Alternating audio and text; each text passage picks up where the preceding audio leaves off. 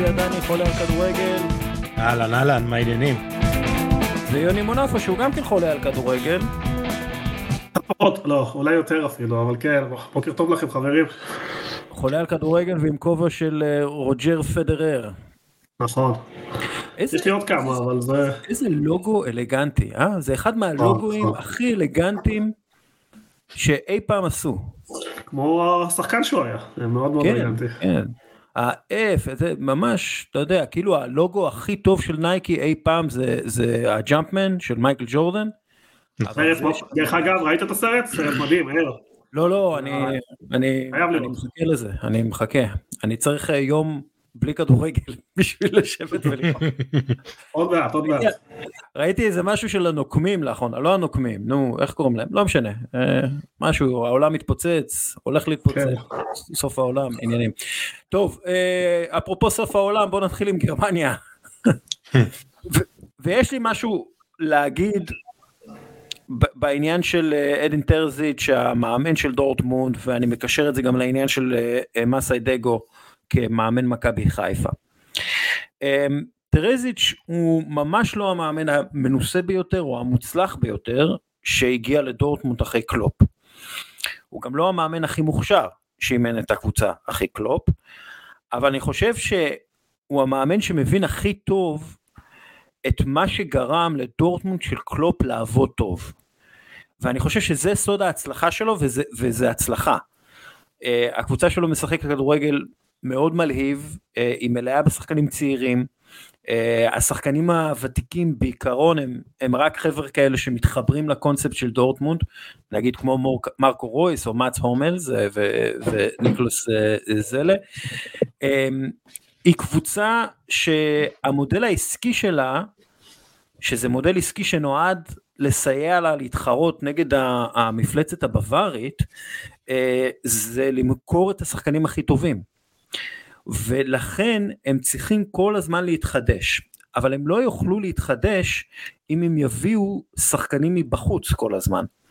ולכן טיפוח הדורטמונדיות, זאת הדרך שלהם קדימה, כלומר הטיפוח של השחקני האקדמיה, הטיפוח של השחקנים הצעירים שהם מביאים מבחוץ, הפיכתם לקבוצה אחת, תוך כדי חפיפה עם השחקנים הכי טובים שיעזבו, זאת הדרך היחידה של דורטמונד להתחרות עם ביירן מינכן. השנה הם, עם השיטה הזאת, הם כמעט מצליחים לזכות באליפות, הם מפסידים את האליפות בגלל חוסר ניסיון, בגלל שלשול תחת לחץ, לא יודע, אבל העובדה היא שהם ממש ניצלו נפילה קלה, לא קלה האמת, נפילה של ביירן מינכן, והם כמעט עשו את זה.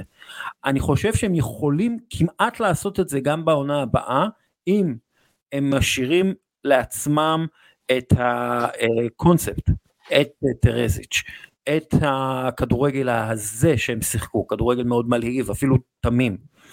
זה הטייק שלי, ובהקשר של מסאי דגו, שוב, העניין הוא מי הכי יכול להתאים לקונספט של הקבוצה שאתה רוצה. אם גל אלברמן חושב שמסאי דגו הוא המאמן שהכי מתאים לקונספט של מכבי חיפה, אז אני חושב שצריך לסמוך עליו מספיק, וגם ברגעים הקשים להמשיך לסמוך עליו, כי זה בעצם הדרך קדימה, במקום להתברבר ולהביא כל מיני מאמנים, כמו דורטמונד דרך אגב, הביאו את טוחל, והביאו את פאברה, והביאו את רוב, הביאו כל מיני מאמנים שלא הכי מתאימים לדורטמונד, הם כשלו, ברגע שהיה להם מאמן, שמתאים לקונספט, מתאים לדורטמונד, מבין את דורטמונד, הם הצליחו, והעונה הזאת היא הצלחה בעיניי. אני אגע קצת בנתונים שדיברת עליהם, ההכנסות של ביירן מינכן זה 600-655 מיליון יורו, זה בערך 200 מיליון מעל דורטמונד כל שנה, שעיקר הכסף מגיע מהספונסרים, שזה הבעלים של הקבוצה חלקית, אליאנס, אדידס ואאודי. קבוצה נבנית ב3-4 שנים, אנחנו מדברים פה על סכום מטורף של כמעט 800 מיליון יורו, על קבוצה שנבנית, והשכר שלה, כי לא בונים קבוצה בשנה אחת, וזה פער שמאוד מאוד קשה להתחרות אותו, ולכן האקדמיה זה טוב, אבל אנחנו רואים שיש עוד מועדונים בגרמניה שגם יודעים לייצר שחקנים, לכן יהיה קשה מאוד לדורטמונד להתמודד לאור זמן מול ביירן מינכן, ואני חושב שגרמנים שיש להם ליגה מטורפת, חברתית, צריכים ליצור איזשהו פתרון יותר אלגנטי לצמצם את הפערים האלה, כי אחרת ליגה עם 11 אליפויות, היא לא ליגה מעניינת, היא לא ליגה טובה וחבל, כי בגרמניה יש כדורגל התקפי, מעניין, מרתק, יש מוחות של מאמנים טובים שמייצרים אותם לכל אירופה, ובלי פתרון של הסוגיה הזאת, תשמעו, אני לא יודע, היה יום שבת, יום אדיר של כדורגל, היה כיף לראות, משעה מאוד מוקדמת עד הערב, עד הלילה, ראיתי כדורגל ונהניתי, אני חושב שאחד הימים שהכי נהניתי השנה כדורגל, שהרוב ההתרגשות באה מגרמניה, אבל לאורך זמן זה לא מספיק, ואני אוהב לראות כדורגל גרמני, כדורגל כמעט הכי התקפי באירופה, שערים, המון כישרונות, הם לוקחים, הם שואבים מצרפת, הם מנצלים את החוקים בצרפת, לשאוב המון כישרונות לשם, אבל שוב, בסוף צריך תחרות, ויש תחרות בליגה השנייה, יש תחרות בתחתית, יש תחרות על אירופה, חסר תחרות על אליפות, גרמניה אוכלת את הליגה הזאת, שואבת שחקנים, ולכן קשה לי עם הדבר הזה. אני חייב להסכים איתך, יוני, אבל בסוף כאילו, זו ליגה שהיא כן טובה, היא כן איכותית, אבל בסוף אין תחרות על האליפות, ואם בעונה כזאת שביין עשתה, ועוד נדבר על זה את כל הטעויות האפשריות, ממקצועיות, ניהוליות והכל, אתה לא לוקח אליפות, אז זה אומר, כמו שאומרים, תרשני, כן? דורטמונד הייתה לה הזדמנות של פעם, בעשור, כן, אתם רואים, והיא לא ניצלה את זה, כי בסוף לא היה להם את הכלים, גם האיכותיים וגם המנהיגותיים, בסוף השחקנים האלה, שיודעים להתעלות ברגע האמת, ואין מה לעשות, אז ככה אתה משלם את שכר הלימוד, על זה שיש לך קבוצה צעירה יותר, על זה שיש לך קבוצה פחות מוכשרת, אחוזי הצלחה של ביירן ודורטמונד העונה, רק 70%, ואם אתה בעונה כזאת לא מנצל את הרפיון הזה של ביירן, אז אני מצטער, בעונה הבאה זה לא הולך להיות ככה, ביירן הולכת ללמוד מהטעויות, וזה לא יהיה פשוט יותר, זה בטוח. מה שאני חושב זה שהם עכשיו הולכים למכור את ג'וד בלינגהאם ב-100-120 מיליון יורו, אוקיי? הם לא יצליחו להחליף את ג'וד בלינגהאם, אוקיי, אי אפשר להחליף את ג'וד בלינגהאם, הוא השחקן הצעיר הכי טוב באירופה, אם הם יוכלו להביא ג'מאל מוסיאלה, הם יצליחו להחליף את ג'וד בלינגהאם, אבל הם לא יצליחו. אני אומר, במקום לנסות להחליף את ג'וד בלינגהאם, תשקיע במקומות שאתה צריך להשקיע בהם, תשקיע בלהביא שחקן צעיר ומעולה מאייקס, תשקיע באקדמיה שלך, כדי שעוד 4-5 שנים יהיה לך עוד ג'וד בלינגהאם. מה שאני אומר זה שאתה לא יכול להתחרות עם האיכות של ביירן מינכן, איכות שבעצם הפייר פליי הפיננסי והרגולציה בגרמניה מאפשרת לביירן לשמור על האיכות הזאת, לשמור על הפער האיכותי הזה. ביירן מינכן מכניסה 80% יותר מאשר דורטמונד, זה הפער הכי גדול ב5 הליגות הגדולות, מלבד הליגה הצרפתית, שהיא לא ליגה, גם כן, כן? אז אני אומר, אתה לא תצליח להתחרות עם ביירן באיכות, אבל אתה כן תוכל לייצר קבוצה יותר מגובשת, קבוצה יותר לוחמנית, קבוצה יותר צעירה ואנרגטית, ועם זה אתה תנצח, עם זה אתה תנסה לנצח, כי שוב, להגיע מול מתאבק, שהוא שוקל 80% יותר ממך, אתה לא תצליח להפיל אותו, אבל אתה כן אולי תצליח לפגוע בו עם רוגטקה בראש, כן? אתה צריך לחשוב כמו דוד המלך, אתה צריך לחשוב כמו מועדון קטן, כדי להתחרות מול המועדון הגדול, אתה לא יכול לחשוב כמו מועדון גדול, כשאתה מועדון קטן בהרבה.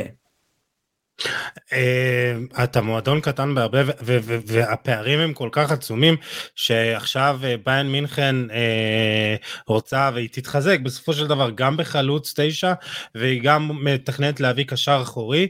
דורטמונד, אני מאמין שהיא לא תוכל לעשות את השינויים הנדרשים, כי אתה יודע, הכסף הזה ילך לכמה עמדות שהם צריכים, ואחד זה להחליף, למצוא מחליף לג'וד בלינגאם, רפאל גררו גם עוזב, זה גם מסה משמעותית של... סגור שגררו עוזב? כן, הודיע. נפרד. נפרד. רוצים לכתוב. לאן עוזב? יש כמה הצעות. כאילו כהחוזה שלו נגמר, נכון? כן, כן.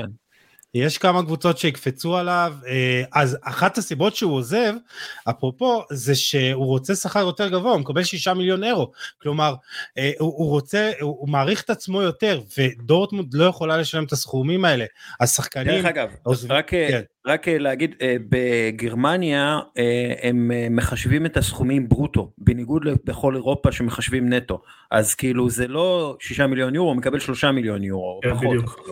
אז אתה יודע, זה שכר שבכיף הוא יוכל לקבל בפרמייר ליג למשל, או אתה יודע, קבוצות אפילו באיטליה אולי,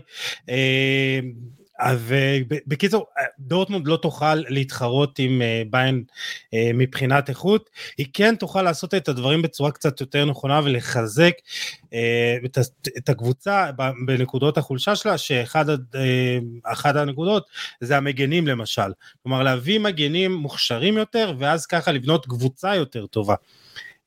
לצערי אני לא חושב שזה יעזור לה, כי בסוף ביירן היא יותר איכותית כבר עכשיו, היא תהיה יותר איכותית ותעשה את השינויים הנדרשים, תוכל יהיה לו זמן לעבוד בתחילת העונה, בקדם העונה, על הדברים שלא עבדו, וכמו שאמרנו, להביא את החלוץ 9 שהיה חסר, וגם קשר אחורי, מה שיאפשר לקימיך לשחק יותר קרוב לשער, ואז נראה ביירן הרבה יותר תקפית וקטלנית יותר ממה שהייתה העונה אפילו.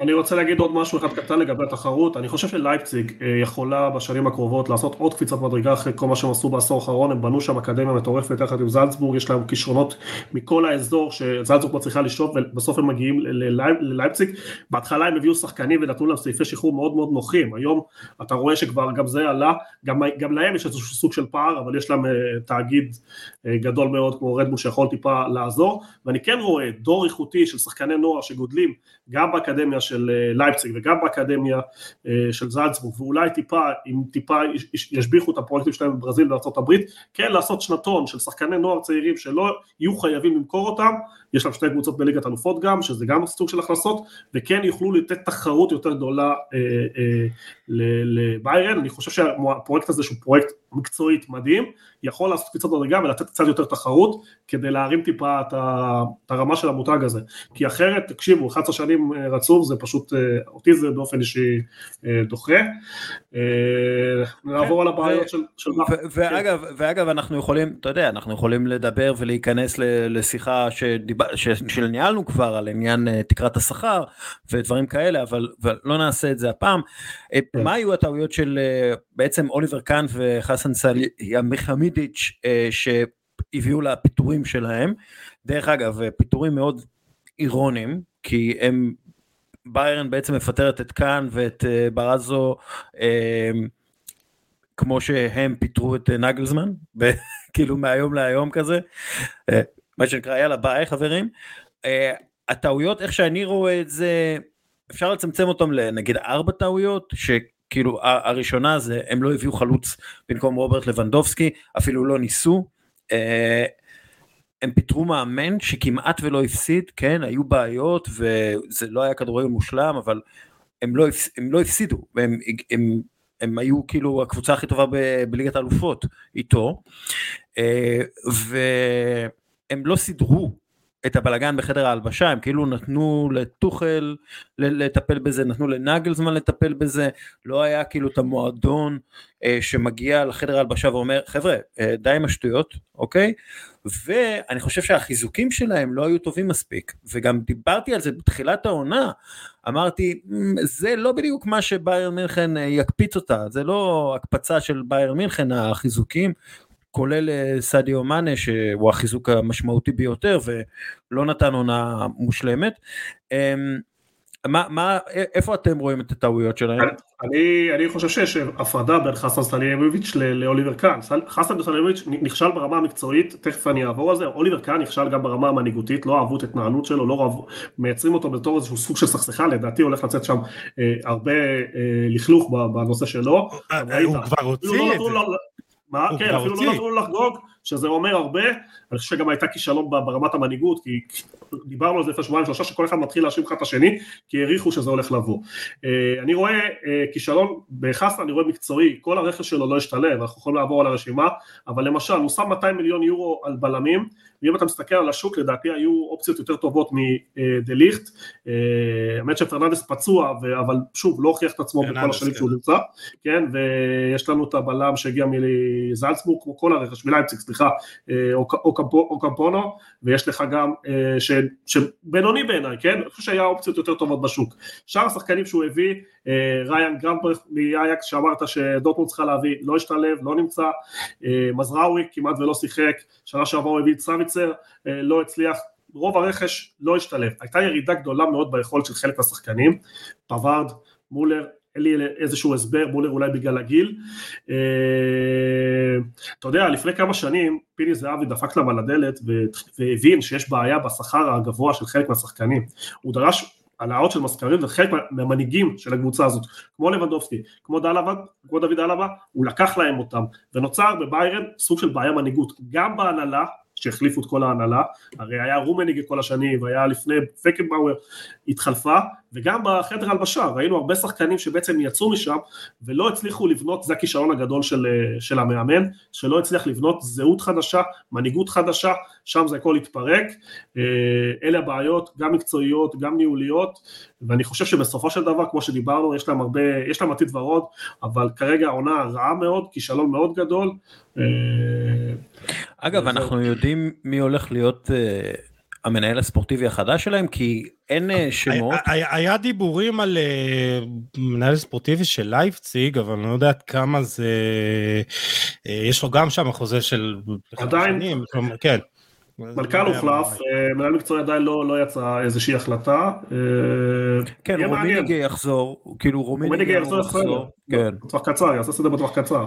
ומה שמצחיק שמי שיחליף את אוליבר קאן זה כריסטיאן דריסן, שהמנהל כספים, שגם עזב בגלל קאן, או שקאן העזיב אותו, אז היה המון אי שקט בהתנהלות של ביין, מעבר לכך שהיא לא החליפה, לא מצאה מחליף לרוברט לבנדובסקי, עם כל הכבוד לסדיו מאנה, הוא לא רוברט לבנדובסקי, לא בעמדה ולא בכמות השערים, אבל גם היה אי שקט סביב המועדון, וכל הנושא הזה של מנואל נויר, ושפיטרו את המאמן שוערים, יצר המון אי שקט, והלכלוך יצא החוצה, וכשאתה מועדון בסדר גודל של ביין, אתה לא יכול שהדברים יצאו החוצה בצורה כזאת. אז מנואל נויר יצא כנגד ההחלטה הזאת, ובאמת זה גרם לאי שקט. עכשיו אוליבר קאן עם ההתנהלות הזאת, עם כמה שאולי היה מגיע לו, לא עושים דבר כזה, לא אוליבר קאן, בטח שלא ביום לפני משחק, אומרים לו אל תבוא למשחק, כלומר אתה, זה היושב ראש שלך, אתה לא יכול לעשות דבר כזה. זה גם גיבור של המועדון, כן, הוא שוער שהוביל אותך לאליפות אירופה, כן, זה... יש נגדו המון האשמות שהוא יצר המון סכסוכים והמון חיכוכים, כלומר יש... אז מה, אתה מתנקם בו? לא, אבל... זה יוצר את האי שקט ואני בטוח ש... יוסי, זה בדיוק מה שהם עשו, זה נקמה, כלומר זה... הם רצו להראות שהם לא רק לא מבסוטים, הם ממש... לא מבסוטים. הם העלו, לא, הם תלו אותו פומבית, כלומר, הם תלו אותו פומבית, הם הם זרקו, הם אמרו, תקשיבו, אנחנו נותנים לכם מועדון רווחי, מכניס, אנחנו רווחיים כבר 30 שנה, אתם צריכים לנהל את זה כמו שצריך. אוליבר קאן לא ניהל את זה כמו שצריך. דרך אגב, זה מאוד מאוד מאוד מאוד ביירני לעשות, כן? כלומר, אתה נכשלת בצורה הזאת, אחרי שאנחנו נתנו לך את כל הגב, את כל המנדט, ואת כל מה שאתה רוצה, אין בעיה, אנחנו נתלה אותך בפומבי, זה ההתנהלות, כי המנהל הבא, ילמד מהטעויות של כאן, זה בטוח, כן? המנהל הספורטיבי הבא ילמד מהטעויות של ברצו, כאילו, כלומר, יש פה עניין גם של מסר מאוד חד של, תקשיבו, אנחנו לא מקבלים את העונה הזאת, כן, זכינו באליפות, אבל זה לא מקובל, ושוב, זה מסר מאוד מקביסטי, בווארי, ביירני, כן, אבל זה המסר. צריך להבין שצריך לרצות את חברי, מה שנקרא, מניות, את בעלי אדידס, בעלי אאודי ובעלי אליאנס ששופכים המון כסף, צריך לרצות אותם, זה חלק מהתרבות. כן, אבל 80% מהבעלים זה האוהדים. נכון, אבל לא בכסף, אתה יודע, הכסף חשוב, הם מכניסים המון כסף, ולכן הם דורשים המון, ולכן נוצר שם איזשהו רף. אם אני צריך לסכם את הכל, כישלון גדול בחילופי דורות, מההנהלה, מאמנים, שמהדורה, עשו עבודה נהדרת, והיום נכשלו כל החדשים, גם נגלסמן וגם תוכל כרגע כישלון חלקי, וגם בשחקנים.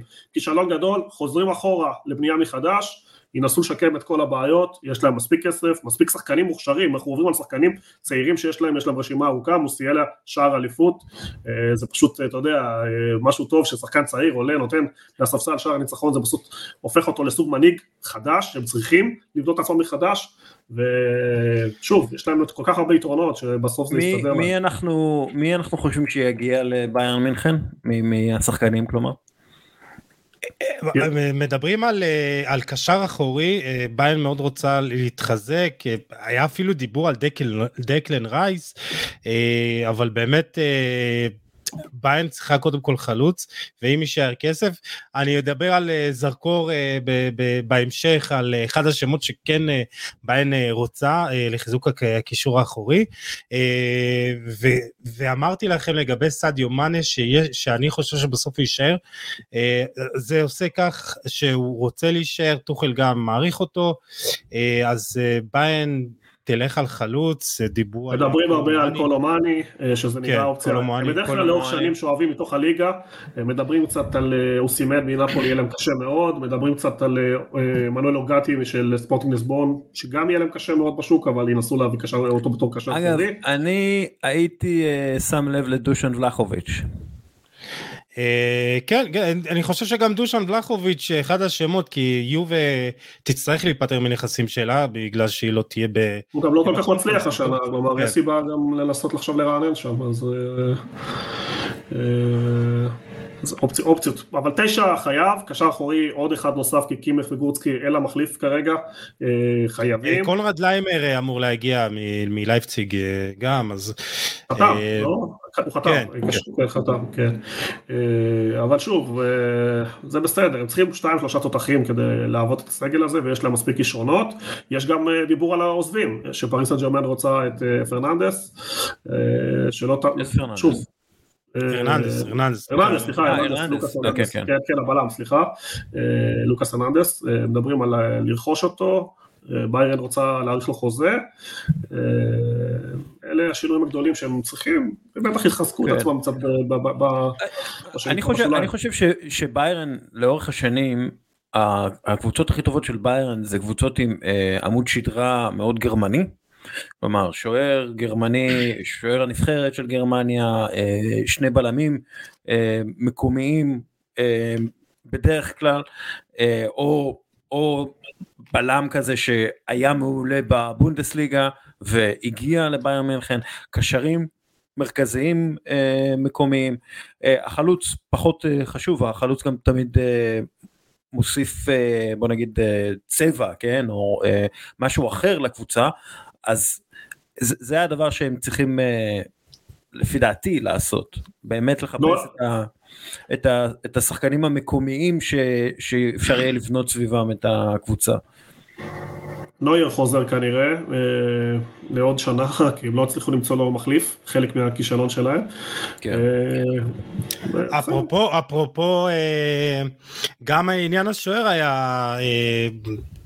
היה שם, אתה יודע, גרם למתחים, אם אני לא טועה, נגלסמן לא רצה את יאן זומר, והביאו את זומר בכל זאת, כלומר, היה שם הרבה, הרבה, הרבה בעיות, רק משפט אחרון לגבי ביין, יש את המשפט של משחקים 90 דקות, ובסוף גרמניה מנצחת, אז פה משחקים עונה שלמה, ובסוף ביין לוקחת אליפות, אז באמת, כאילו, זה נראה לי מסכם את הכל, עם כל הטעויות שהיא עשתה, ועם כל העונה הגרועה שהיא עשתה, אם בעונה כזאת היא לוקחת אליפות, אז זה באמת אומר דרשן לגבי הליגה הזאת, אני לא יודע אם יש פתרון, אתה יודע, לא יכולים פתאום להגביל אותה, להגיד, טוב, 200 מיליון אירו שכר שחקנים שנתי וזהו, בעיה. אני חושב שצריך, כן, בסופו של דבר יהיה תקרת שכר, זה בכדורגל, זה מה שיקרה בסופו של דבר, אני אומר, תקדימו את המאוחר, כן, תעשו את זה כבר, תעשו את זה כמו שצריך, מדורג, כן, תחדירו מחדש את התחרותיות לכדורגל, כי הליגה הצרפתית והליגה הגרמנית זהו, הן כבר לא ליגות, אתם יודעים, אנשים שחוששים שגם הפרמייר ליג תהיה ליגה של שתי קבוצות, כמו, אתה יודע, כמו בספרד, או ליגה של קבוצה אחת, שזה יותר גמר.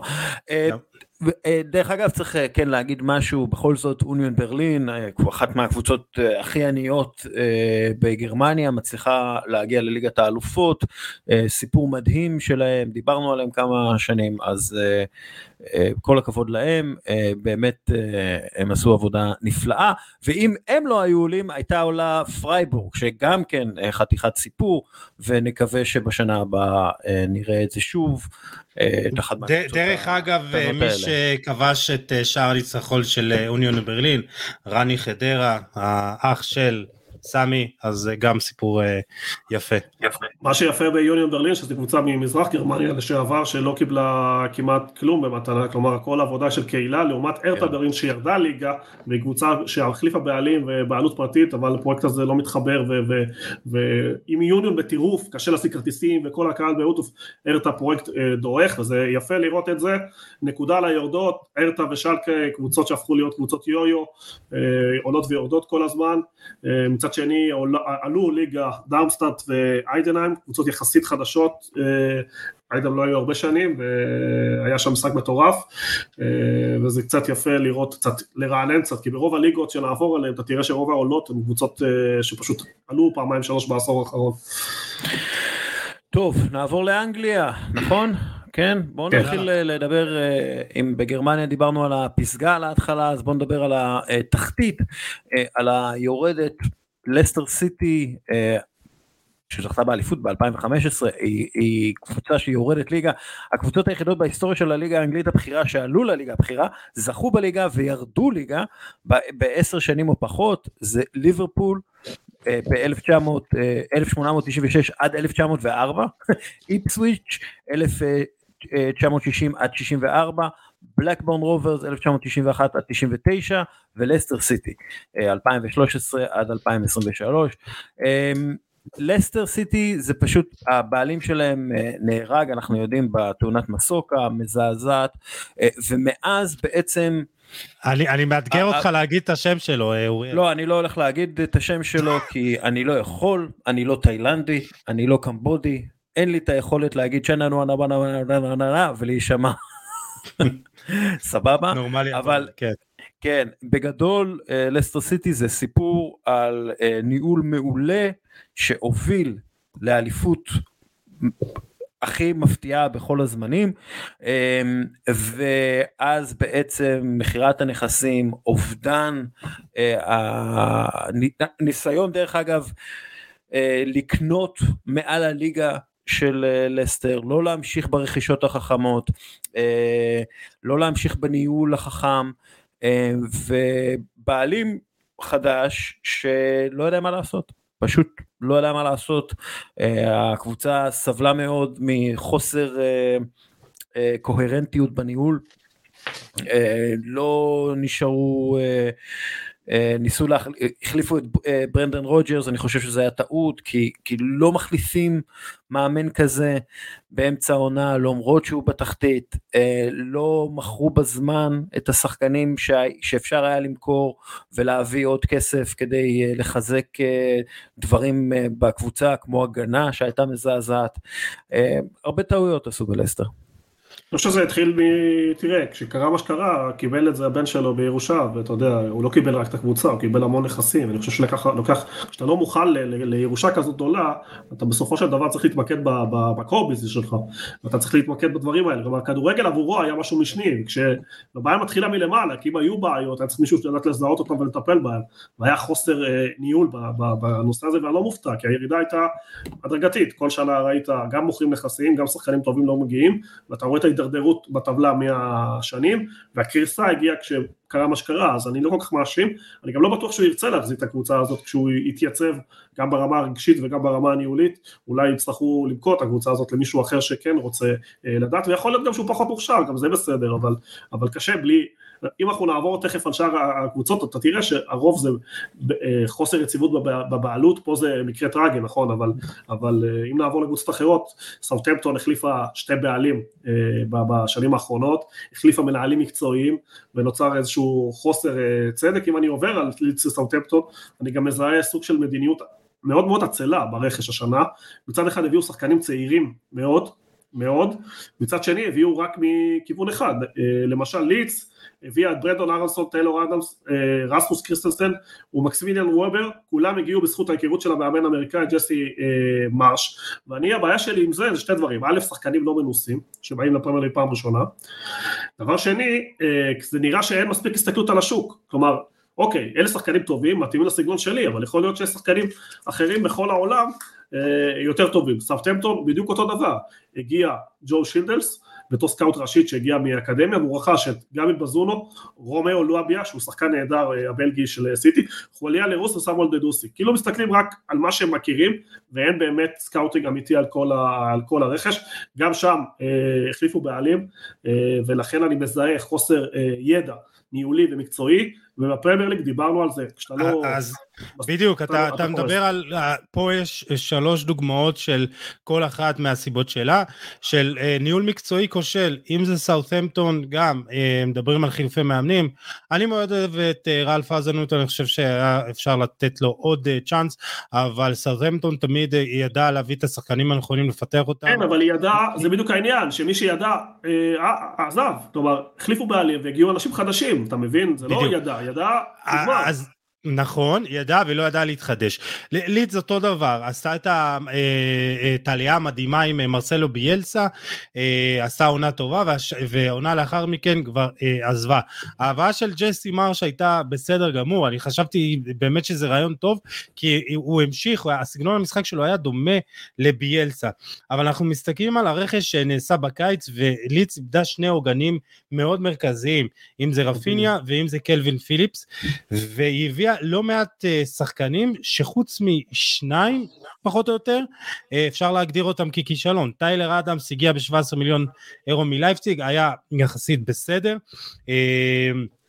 וליץ הייתה יותר טובה איתו, וגם יונטו האיטלקי הגיע ב-4.5 מיליון, ילד בגיל 18, כלומר פה הייתה אולי יציאה, חשיבה מחוץ לקופסה, אבל ברנדון ארנסון, סיסנטרה מאיינדובן, שהגיע, מפיינורד, סליחה, הגיע, נתן תפוקה, אבל היה גם פצוע, כלומר, הרכש המרכזי שהגיע, וכמובן ברנדון ארנסון נראה עם שער אחד, הרכש המרכזי שהגיע, לא באמת הצדיק את ההבאה שלו, ויש פה כישלון מקצועי, ויקטור אורטה... מדיניות, רכש מאוד מאוד עצלה, מאוד מאוד נכון, וויקטור אורטה גם שילם את המחיר במהלך העונה. זה אגב, צריך להגיד, כאילו, הבעלים שם איבד את הדרך, והוא רוצה למכור את המועדון כבר שנה, כן? הוא רוצה לרכוש את סמדוריה שירדה ליגה. המוטיבציה שלו בכלל, הבעלות שלי תמיד נראתה בעייתית, אבל כאילו, כל עוד הוא נתן למרסלו ביאלסה לנהל את העניין המקצועי, זה הלך טוב. ברגע שביאלסה הלך, הכל הלך. כאילו הקבוצה, גם תחת ג'סי מרש, שהיא נראתה סבבה, הקבוצה בסופו של דבר, המועדון היה חסר צורה וסדר. הגיעו שחקנים בזול, שהמטרה בהגעתם הייתה למכור אותם, כלומר, ולא הייתה באמת אסטרטגיה ברורה, ודרך אגב, אם זה לא ישתנה, הם התקשו שוב לצאת מהליגות הנמוכות, כמו שקרה להם בפעם האחרונה שהם ירדו ליגה, והם התקשו מאוד לחזור חזרה. דרך אגב, ככל הנראה, הקבוצה תעבור לידיים של סן פרנסיסקו 49ers. הקבוצה, החברה שמחזיקה בבעלות על הקבוצת הפוטבול האגדית. אני חושב שהם צריכים לבחור מקום שהם רוצים ללכת אליו, וללכת לשם בכל הכוח. אם זה אומר, בוא נעשה קבוצה אמריקאית של ממש בליגה האנגלית, אז יאללה, תעשו את זה, תביאו את השחקנים האמריקאים הכי טובים. תצליחו כאילו, תגידו שזה המקום לאמריקאים, כן? תהפכו את לידס לאמריקה הקטנה, אוקיי? תשמע, יש להם כבר חצי הרכב אמריקאי. אני אומר, תעשו את זה, יאללה, תעשו את זה. על שלא יהיה מצב שזה חצי אסטרטגיה, שזה חצי דרך. אתם רוצים ללכת לאנשהו, לכו לשם. כלומר, ואנחנו רואים את זה גם בלסטר, וגם בסאות'המפטון, וגם בלידס, קבוצות די גדולות, שפשוט איבדו את הדרך. איבדו את הדרך, והם קרסו בגלל זה. דרך... אני אסתכל על זה גם בתור חוסר ניסיון של הבעלים, שהם חדשים, ולוקח טיפה זמן, שלידס הוא חייב ללכת, כי הוא לא מספיק עשיר להחזיק אותם. כן, לידס זה לא חוסר ניסיון, יש לו הרבה מאוד ניסיון. נכון, אבל אין לו כסף. כן. ואם אנחנו מסתכלים, על כאילו שון דייץ', אוקיי, שון אברטון, באיזשהו שלב, הבעלים שם, דרך אגב, בעלים נוראי, פרד מורישי, מושירי, הוא בעלים לא טוב, הוא משקיע הרבה יותר מדי כסף ברכש, אין שם אסטרטגיה ברורה וכו'. אבל, הוא מביא את שון דייץ', שזה המאמן היעיל ביותר בהיסטוריה של הפרמייר ליג, מבחינת איסוף נקודות, ביחס לתקציב שכר, אוקיי?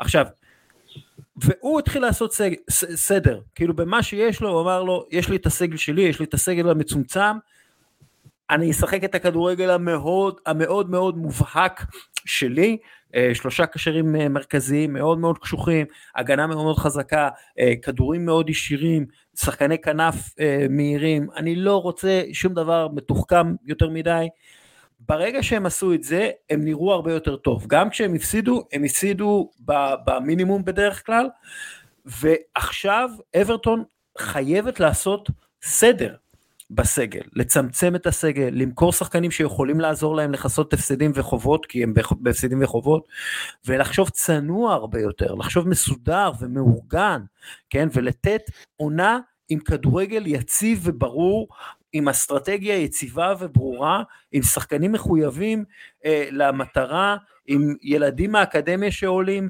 כלומר, אברטון צריכה להתחיל לחשוב בסדר, בארגון, הם לא צריכים לחשוב כאילו אנחנו המועדון הכי גדול בליברפול, הם צריכים לחשוב, אנחנו מועדון קטן, שצריך להילחם על כל נקודה, וצריך להיות עם אסטרטגיה מאוד מאוד ברורה. הם צריכים להעיף את הבעלים, כי בבעלים הזה הם הגיעו לליגה השנייה מהר מאוד, אבל יש לה בעיה בירוקרטית, בגלל, דיברנו על זה עם כל הבעיה עם האוליגרכים, שבעצם הכסף לא יכול ללכת אליהם, כל יש מלחמה ברוסיה, מועדון תקוע, אני לא צופה עתיד, יכול להיות שהוא ישרוד עוד שנה, בכדורגל הגנתי, ובזכות המאמן, אבל אין לזה עתיד לדעתי, בבעלות הזאת.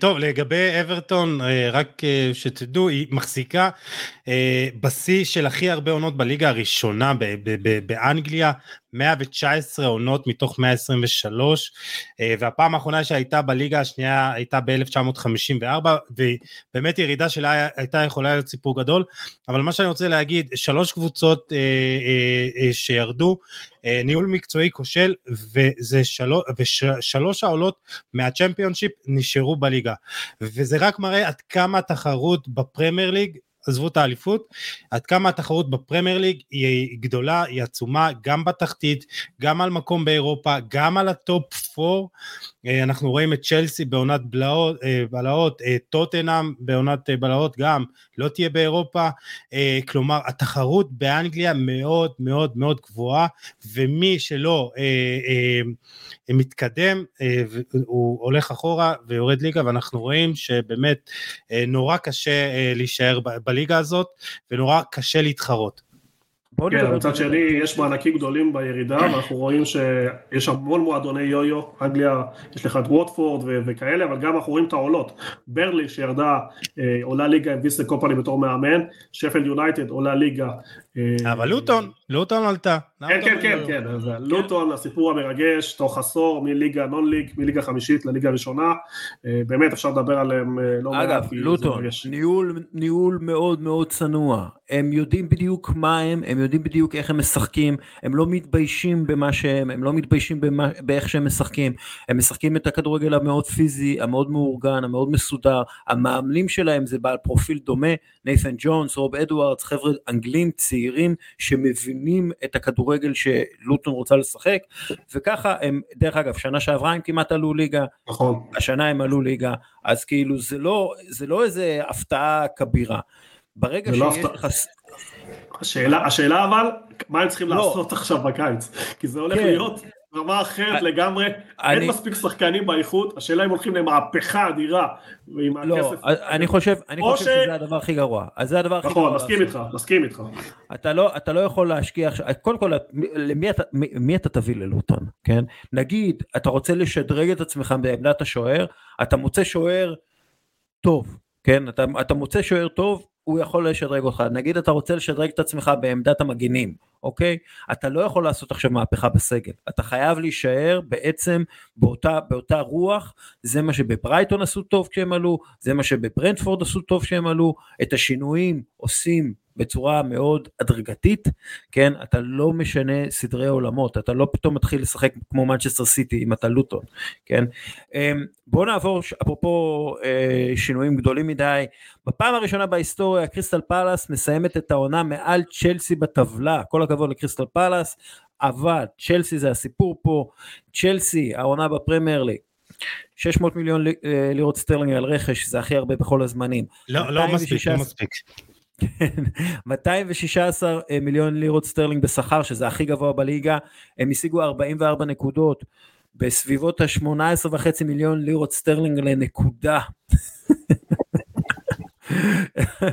מה שנקרא, עכשיו זה הבעיה של פוצ'טינו, מה צ'לסי צריכה לעשות? קודם כל להעיף לפחות, לצמצם חצי מהסגל, אי אפשר לנהל קבוצה עם 35 שחקנים, עכשיו אני מסתכל גם על הרכשים, וכשזה קרו, על שחקני הרכש שהגיעו, אני לא רואה פה שחקני וורד קלאס שמשפרים את מה שהיה, כלומר אני רואה... לא, יש כמה, בוא נעבור. קריסטופון קונקו מגיע. לא, עזוב מי מגיע. לא, עזוב מי מגיע. מי הגיע? כן. מה, אתה בא להגיד לי שמקועדה, אפילו ג'ו פליקס, בעיניי, שהוא גם דרך אגב לא רכשו אותו, הם יותר טובים ממה שהיה, מאברץ, אני לא רואה, כלומר, השחקנים שיש, שדסקל דיבר עליהם, שחקנים שהיו, כמו קנטה, כמו, כלומר, היחידי שאני רואה שהוא שחקן טוב, וגם, לא יודע אם נציג את המחיר, זה אלסו פרננדס, אבל גם, זה לא... דרך אגב, אם אני צ'לסי, אני מוכר את קאי הוורץ לביירן מינכן, אני חושב שאני יכול להרוויח לא מעט משם, אני בונה את הקבוצה שלי, אני כן, מייסון מאונט אני משאיר אותו, אני לא מבין למה יש כל הדיבורים שהם ימכרו אותו, אני חושב שאתה צריך להשאיר את מייסון מאונט ואת קונור גלגר ואת ריס ג'יימס, כן, אני חושב שאתה צריך לה... שים לב שאתה אומר שחקנים שהיו שם כל הזמן, זה לא שחקנים. נכון, לא, אז אני אומר, אתה צריך להשאיר אותם, אתה צריך איזשהו קור מקומי, שהוא סוג של אדריכלי תרבות בתוך הסגל שלך, אנשים שמבינים מה זה צ'לסי, אין סופר, תראה, קישור, של, אני לא יודע אם קנטה יוכל לשחק, כן, אבל קישור של קנטה, אינסו פרננדס וקונור גלגר או מייסון מאונט, כן, זה קישור סבבה פלוס, כן, אם אתה מביא את אנקונקו שיהיה באחד מהקווים, ואתה משאיר את סטרלינג, זה אחלה שחקני קו, אוקיי? אם יש לך בלמים, וויזלי פופנה וקלידו קוליבאלי, זה בלמים ממש סבבה, כאילו, כל מה שהם צריכים זה רק סדר, זה היררכיה במועדון. יש לך למשל שחקן כמו לואיס הול, שהוא צעיר בין 18-19, היה פה זרקור, כן, תן לו להיות מלא צעירים מושלים ברמה גבוהה, יש גם מושלים. אז קודם כל, הדבר הראשון שפוצ'טינו יצטרך לעשות, זה להחליט מי עוזב ומי נשאר, כי אתה לא יכול לנהל עם סגל, עם 32-35 שחקנים, זה דבר עזוי, זה יוצר מרמור, אתה כל הזמן צריך להשאיר שחקנים מחוץ לתרגולים, מחוץ לסגל, הם לא משחקים. מחוץ לחדר ההלבשה, שחקנים שם, כן, שמרוויחים מיליונים, היו צריכים להתלבש בחלק מהעונה, מחוץ לחדר ההלבשה, זה הזיה. זה דבר, זה החלטה כל כך מזעזעת, באמת. אני לא יודע איך אפשר לעשות, מי בכלל קיבל את ההחלטות, אבל מצד שני יש גם לא מעט שחקנים שחוזרים מהשאלה, וגם יצטרכו להחליט מה עושים, רומלו לוקאקו, אז זה דבר ראשון באמת, מי גם יוכל להישאר, זה בסוף, זה קורה באמת, מה, אם בסוף הוא יישאר או מה? לא, כאילו, what the fuck are you doing, כאילו, מי ייעץ לטוד בולי, כאילו, מי אמר לו, כן, אנחנו צריכים עוד... זה הילד הקטן שלו, אני בטוח. אגב, אין להם 9 ברמה גבוהה גם, כאילו, אתה יודע, עם כל הבעיות. הוא רק לא רוצה להישאר, עזוב, הוא לא הצליח שם כל כך הרבה פעמים, בכלל בכדורגל האנגלי ברמה גבוהה, הוא הצליח באברטון, אבל לא ביונייטד ולא בזה, הוא רואה את עצמו חלק מאינטר. אבל בכל מקרה, יש פה אתגר מאוד מאוד כלכלי, גם בפייר פליי, למכור שחקנים עוד לפני סיום העונה, וגם אחר כך כדי להביא את השחקנים שהם רוצים. אחד השמות המאוד חזקים זה מנואל אוגרטה של ספורטינג, הקשר האחורי, שדיברנו עליו, ב$60 מיליון, והוא כרגע יותר קרוב לצ'לסי מאשר לפריס סן ז'רמן. מה לעזאזל? מה אתם מביאים עוד שחקנים? לא, אני דווקא חושב שזה דווקא יכול להיות רעיון טוב. אנגולו קנטה, עם כל הכבוד, עבר פציעה מאוד קשה באמסטרינג, הוא בגיל כמה? 32. אתה כן חושב על העתיד, יש פה מחשבה טובה, קישור של דאבל פיבוט עם אנסו פרננדס ומנואל אוגרטה, יכול להיות קישור פוצ'טינו לא משחק עם דאבל פיבוט, בדרך כלל. אני חושב שהוא משחק 4-2-3-1. הוא יותר 4-3-3, הוא כן רוצה כאילו הולדינג מידפילדר, אתה יודע, הולדינג מידפילדר אמיתי כאילו, זה מה שאני חושב שהשאיפה שלו תמיד, כן? הוא רוצה לשחק עם שני... יש אקדמיה כל כך טובה, ופוצ'טינו טוב בזה, שזה מה שצריך לבסס עליו. זה גם אחד הדברים, כן, שרצו. צ'לסי קבוצה עם זהות אמיתית, וצ'לסי חייבת לחזור לליגת האלופות, דרך אגב, זה המטרה. לפוצ'טינו יש את ה-4-2-3-1, אבל תמיד בשתיים הזה, יש שחקן שהוא לא ממש פיבוט, שהוא לא ממש חוסן את האמצע, הוא שחקן שעולה למעלה הרבה פעמים. אז זה הופך בעצם, קודם כל, חלוץ מוביל, הוא צריך, כן, הוא צריך 3 קשרים התקפיים, כן, ועוד קשר אחד, שבדרך כלל הוא לא באמת הפיבוט, אלא יותר שחקן אחורי שכאילו 50-50 כזה, כן, וכאילו שחקן קשר אחורי, אבל ממש קשר אחורי. אז אני לא יודע אם לצ'לסי יש את הקשר האחורי הזה, אבל את כל השאר כן יש להם. כלומר, הם כן יכולים לשחק את מה שפוצ'טינו רוצה לשחק. אני חושב שגם מנואל אוגרטה יכול להיות כ-6, ואז אנסו פרננדס יכול לנוע קדימה, הוא גם שחקן שיותר מניע את המשחק, זה קישור שיכול לבנות את... להיות יסוד לאורך שנים.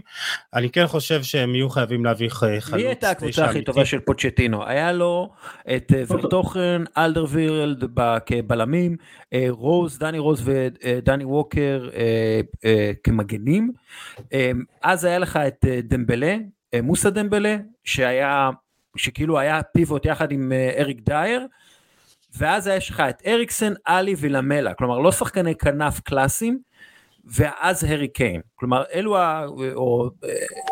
זה הייתה כאילו הקבוצה הקלאסית שלו, אחר כך הגיע סון במקום למלה, כאילו בגדול הוא צריך 4 שחקנים שהם שחקני הגנה, 3 סוג של 3 בלמים, שזה היה דייר ורטוכן ואלדרווירלד, ואז הם כאילו יכולים לשחק את המשחק שפוצ'טינו רוצה, שזה גם לחץ, גם יציאה למתפרצות, מאוד מבוסס משחק מעבר. אני חושב שלצ'לסי יש את כל הכלים לעשות את זה, לשחק ככה. בלי להביא אף אחד אחר. כלומר, היה לו אחר כך עם אריקסן ודלאלי, שבשנים הטובות שלו, אבל אמרת משפט חשוב, הכדורגל שלו זה הרבה מעברים, הרבה ניצול של מהירות מקדימה, ואני חושב שזה הדבר שהוא צריך למצוא שם, מכל הכנפיים שיש לו שם, את השחקנים היותר איכותיים, כדי להפוך את צ'לסי לקבוצה חזקה באמצע ומעברים. אני לא רואה פתרון אחר בטווח קצר, כי מה שחשוב להבין, אני לא יודע כמה סבלנות יהיה לבעלים לפוצ'טינו, כלומר פוצ'טינו חייב להביא תוצאות ולשים את צ'לסי ב-1-4. אם הם לא יביאו, אם הם לא ייתנו לו זמן. רגע, יש קבוצות 1-6, 1-7, ברמה גבוהה מאוד, יהיה לו קשה מאוד לבנות קבוצה מ-0, כמעט 0, ל-1-4, כלומר המשימה שלו מאוד קשה, 1-2 אני בכלל לא בכיוון, אבל להיות בתחרות על 3-4, אחרת כל המיליונים האלה הכניסו אותו להיות ברוך. עכשיו הם גם סחיטים מאוד צ'לסי, אפשר לקחת להם שחקנים במחירים נוחים, שלא הצליחו שם, וגם אפשר למכור להם, להמשיך למכור להם במחירים גבוהים, כלומר הם עשו כל טעות אפשרית וסיפחו את עצמם מכל הכיוונים. קודם כל אני חושב שיש לו את המשאבים, יש לו את הסגל, לא, אבל לעזור משאבים, יש לי שרגולציה.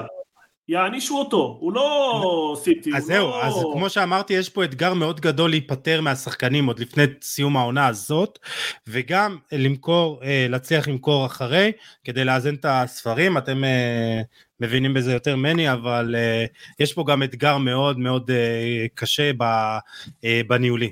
כן, אגב אני חושב שלביירן מינכן יש פה כמה שחקנים שהם יכולים לרכוש שהם צריכים, אם זה נגיד הם רוצים קשר אחורי זול אז דני זקריה כזה אפשרי, אם הם קבוצה שרוצה שוער סבבה, לא אולי לרמה הכי גבוהה אבל אדוארד מנדי אם ירצו למכור, יש להם כמה בלמים. אני לא הבנתי העונה למה הוא איבד את המקום בהרכב, היה לו תקופה לא טובה של ירידה ביכולת. משחק הרגל, כן, משחק הרגל שלו לא טוב כמו של קפה. זה בגדול זה. אבל רגע, הוא עשה כמה טעויות. קפה נכנס, בתקופה שהוא החליף אותו, בתקופה מסוימת. ועדיין ספג שערים מצחיקים. כן. ושוב, אני מאמין שבאמת אתה צריך לבנות את צ'לסי, בכלל כל מועדון אתה צריך לבנות עם השחקנים המקומיים, עם ברמה הגבוהה, כן? כלומר קונר גלגר ומייסון מאונט הם שחקנים שלגמרי יכולים להיות בקישור המרכזי שלך, להיות המנוע שלך, אם מאחוריהם יש קשר אחורי כמו שצריך, נגיד אפילו אינסו פרננדז, כן? כלומר אתה כן יכול לייצר יציבות, וזה הדבר הכי חשוב שפוצ'טינו יחפש, ואני חושב שזה מה שהוא ינסה לעשות. שוב, אם כאילו הוא מתחיל את העונה ב4 הפסדים ושתי תוצאות תיקו, הוא יפוטר, כי זה מה שקורה בצ'לסי, וזאת בדיוק יהיה הטעות, כי זה עכשיו פרויקט לטווח הארוך. טוב, נמשיך הלאה. ליברפול מסיימת את העונה עם 67 נקודות, שזה הכי מעט בעונה מלאה של יורגן קלופ, בנייה מחדש, כלומר זה מה שהם צריכים, לא? הם צריכים, קודם כל למעלה בהתקפה הם עשו כבר בנייה מחדש, הביאו 3 שחקנים חדשים, חלק לקח להם טיפה זמן, יכול להיות שיתנו את העונת פריצה שנה הבאה, בקישור חייבים רעינון, אולי עוד בלם ליד ונדייק, שגם קצת מתעייף, כל שאר העמדות הם מכוסים, קישור חייבים לשנות, אולי דיברנו על זה שמגן ימני יעבור להתקפה, אבל עדיין צריכים, זה הם רוצים את מאונט, דיברו על זה הרבה, הם מביאים את מקליסטר, ובליברפול גם, הרכש יהיה מצומצם יחסית, כלומר 2-3 שחקנים, הם לא יכולים להשתולל יותר מזה, כל שחקן, הם רוצים שחקנים עם ניסיון כדי להביא איכות, אני חושב אחד הדברים שלא מדברים עליהם, היה ירידה מאוד גדולה ברעב, הכדורגל של קלופ הוא מאוד תובעני, ראית שחקנים, שאני רואה צהלך הרבה פעמים, מבחינת סטטיסטיקה אולי הוא עמד, אבל שאני רואה את הלחץ שהוא היה עושה שהוא היה צעיר, או שרק הגיע, לעומת הלחץ הזה היום של אוקיי, אני מרוויח היום כל כך הרבה כסף, תרוצו אתם בשבילי, זה לא יכול לעבוד בכדורגל של קלופ, זה יכול לעבוד ברצלונה, מסי, ריאל מדריד וזה, אבל הוא חייב 11 מחויבים, וזה האתגר של קלופ, להפוך גם, להחזיר את הרעב לחלק מהשחקנים שאיבדו, לרענן את כל הקישור, כי הקישור חסר שם איכות, ודיברנו שמקליסטר כנראה סגר, עניין של זמן שפורסם, ומאונט, אתם רוצים את מאונט, אני לא בטוח שזה צעד נכון לשתי קבוצות. אני באמת לא מבין מה יש להם לחפש עם מאונט, כאילו אני אוהב את מאונט, אני חושב שהוא שחקן מעולה, אבל יש לכם את טרנט אלכסנדר ארנולד, תביאו מגנים, תנו לאלכסנדר ארנולד לבשל בקישור, חלאס, די כבר, תנו, הוא שחקן, הוא קשר במקור הוא קשר, תנו לו להיות קשר, תנו לו להיות קשר, מאחוריו פביניו, לצידו אלקסיס, זה אחלה קישור, זה קישור ממש ממש טוב, תביאו מגן ימני כמו שצריך, כן, תייצבו את ההגנה, כי טרנט אלכסנדר ארנולד הוא לא מגן טוב, כלומר הוא לא מגן, אני לא מדבר על מה שהוא תורם בהתקפה, כמגן, אני מדבר על הגנה, הוא לא שחקן הגנה טוב, כן, אתם צריכים לייצב את ההגנה, זאת הייתה הבעיה הגדולה של ליברפול השנה, תביאו מגן ימני כמו שצריך, אולי יש לצ'לסי במחסנים, ותשחקו את הכדורגל הטוב שלכם עם קישור חדש ומחודש. אני גם מסכים שאם ליברפול יכולה להביא קשר אחר במקום מאונט, זה יכול להיות טוב, כי יש לה מביאה את מקליסטר שהוא קשר יותר התקפי, אני חושב שהיא צריכה להביא איזה קשר אחורי אחר במקום פביניו, כי גם פביניו קצת התעייף, ואז זה גם יכול לפתור חלק מהבעיות שלה בעצירת ההתקפות, בעצירת התקפות המעבר, שזה גם היה עקב אכילס שלה בתקופה האחרונה. תשמע, אני גם קורא על קים מינג'ה שחצי פרמייר ליג רוצה אותו, ליברפול גם עוקבת אחריו, כלומר כן ליברפול תצטרך איזה בלם אולי קצת יותר אמין מבחינת כשירות מאשר קונטה, וגם לתת ל... ואגב, אני שמעתי מספרד שפירמינו עובר לריאל מדריד. כן, התחיל בימים האחרונים, קודם כל אחד השמות, דברים גם על הארי קיין, שהבעלים של טוטנהאם לא רוצים למכור בתוך הליגה, אז אולי ינצלו. תגידו, התחילו לדבר על סעודיה. אנחנו יודעים מה ריאל מדריד רוצה לטווח הארוך, היא רוצה להביא את קיליאן אמבפה, היא לא רוצה להביא אותו בכסף, אז היא תחכה עוד שנה, כן? עוד שנה, היא לא תביא את הארי קיין, כן? בשביל שנה בעצם. כן? היא לא תביא את הארי קיין, זה לא בהיגיון שלה, הם לא עושים את הדברים האלה, כן? אז הם מביאים חלוץ ותיק יחסית, בזול יחסית, פירמינו יחסית, שיהיה המחליף של בנזמה, ואז אולי הם יביאו אתם בפה, ששוב, להביא אתם בפה, כשיש לך את ויניסיוס, זה בעיניי טעות. אבל התחילו הדלפות שאולי בזמה רוצה לעזוב, זה מה שעצרת אותי, וזה יכול להוביל למצב שריאל לא תוכל לחכות עוד שנה, ואז היא תהיה חייבת לפעול, מדברים על זה שהוא שוקל הצעה של 200 מיליון יורו לשנתיים בסעודיה, אם זה נכון, ואם כאשר, מפרשים כל מיני התנהגויות שלו, בתור מסר להנהלה, שהוא לא חגג בדיוק את הגביע, שהוא לא בדיוק התראיין אחרי ההפסדים בחצי גמר, שהוא הראה איזשהו חוסר מנהיגות בתור סימנים, זה התחיל בשבוע, שבועיים האחרונים, אני לא יודע כמה זה נכון, יש הצעה, אני לא יודע כמה הוא ירצה לעבור לשם, יכול להיות שכן, יכול להיות שלא, שיקולים שלו, אם כן, אז ריאל תהיה חייבת להביא, בגלל זה הזכרתי את הארי קיין, אחרת אני מסכים איתך שלא היה שום היגיון להביא אותו בריאל, וגם מדברים בכל רם, שקרלו ביקש אותו, קרלו שלא תביקש אותו, אנחנו יודעים שמאמנים בריאל יכולים להמליץ, בסוף זו החלטה של הנשיא, יכול להיות שיבדקו מאחורי הקלעים המצב עם אמבפה, וינסו להריח, ולפי זה יעשו איזשהו משהו, אבל הם תלויים מאוד בהחלטה של בנזמה, כי בלעדיו יהיה קשה מאוד, הם צריכו מישהו במקומו, פרמיניו רעיון מעולה. רעיון מעולה, אתה יודע, זה פרופילים שהם קצת דומים, החלוץ הנסוג הזה שאוהב לרדת אחורה, לעבוד עם הלינק-אפ פליי, לפנות שטחים, זה מעולה לויניסיוס ולרודריגו, אני מאוד אוהב את זה, דיברו על חוסל או חלוץ אספניול שיגיע, אבל אני חושב שפרמיניו אולי קצת פרופיל שהוא קצת יותר מתאים. לפי דעתי הוא גדל באקדמיה של אוסלו. היה בקסטיליה שנה אחת או שנתיים, כן, היה בקסטיליה שנה שנתיים. עוד, אמרתם על ריאל מדריד, אני אגיד משפט אחד, אני חושב שריאל צריכה לעבור כבר שיטה ל-4-2-3-1, בגלל רודריגו שהזכרת אותו, יש יותר מדי שחקנים מאחורה, צריך לשחק כדורים יותר תקדים, זה כנראה לא יקרה עם קרלו, אבל בטווח הארוך חייבים לשים 4 קדימה. לפי דעתי רודריגו הוא ממש על הקצה של ההתפתחות הוויניסיוסית שלו. תשים לב שוויניסיוס לא נמצא, הוא מעלה את הרמה שלו, כי כנראה הרצועות שהוא נמצא, השטחים שהוא טוב בהם, זה כניסה מצד שמאל לאמצע, שם הוא קטלני. שים לב שוויניסיוס לא נמצא, הוא עולה ברמה, הוא מבוזבז בצד ימין. העמדה השנייה שהכי טובה לו היא מתחת לחלוץ, שריאל בדרך כלל זה שמור למודריץ' או בדרך כלל אין שם מישהו, בצד ימין הוא מתבזבז, אין לו כמעט כניסות לאמצע. אוקיי, הגענו לספרד, בואו נסיים את אנגליה. ארסנל בעונה 26 ניצחונות, שהם ישבו את שיא הליגה שלהם בעונה, בפרמייר ליג, ו-88 שערים, שזה שיא פרמייר ליג חדש עבורם, השיג הקודם הושג ב-2004-2005. תראו, בסך הכל, מה שטוב בעונה הזאת, למרות כביכול שהם הפסידו את האליפות, אני לא רואה את זה ככה, כן? אבל מה שטוב בעונה הזאת, הם יודעים לאן הם רוצים ללכת, הם יודעים בדיוק איזה שחקנים הם צריכים בשביל להשתדרג, בעיניי זה הניצחון על וולפס 5-0, כאילו מוציא אותם לעונה הבאה, אני לא חושב שארסנל תהיה הרבה יותר גרועה בעונה הבאה, אני חושב שהם כן יהיו תחרות לאליפות גם בעונה הבאה.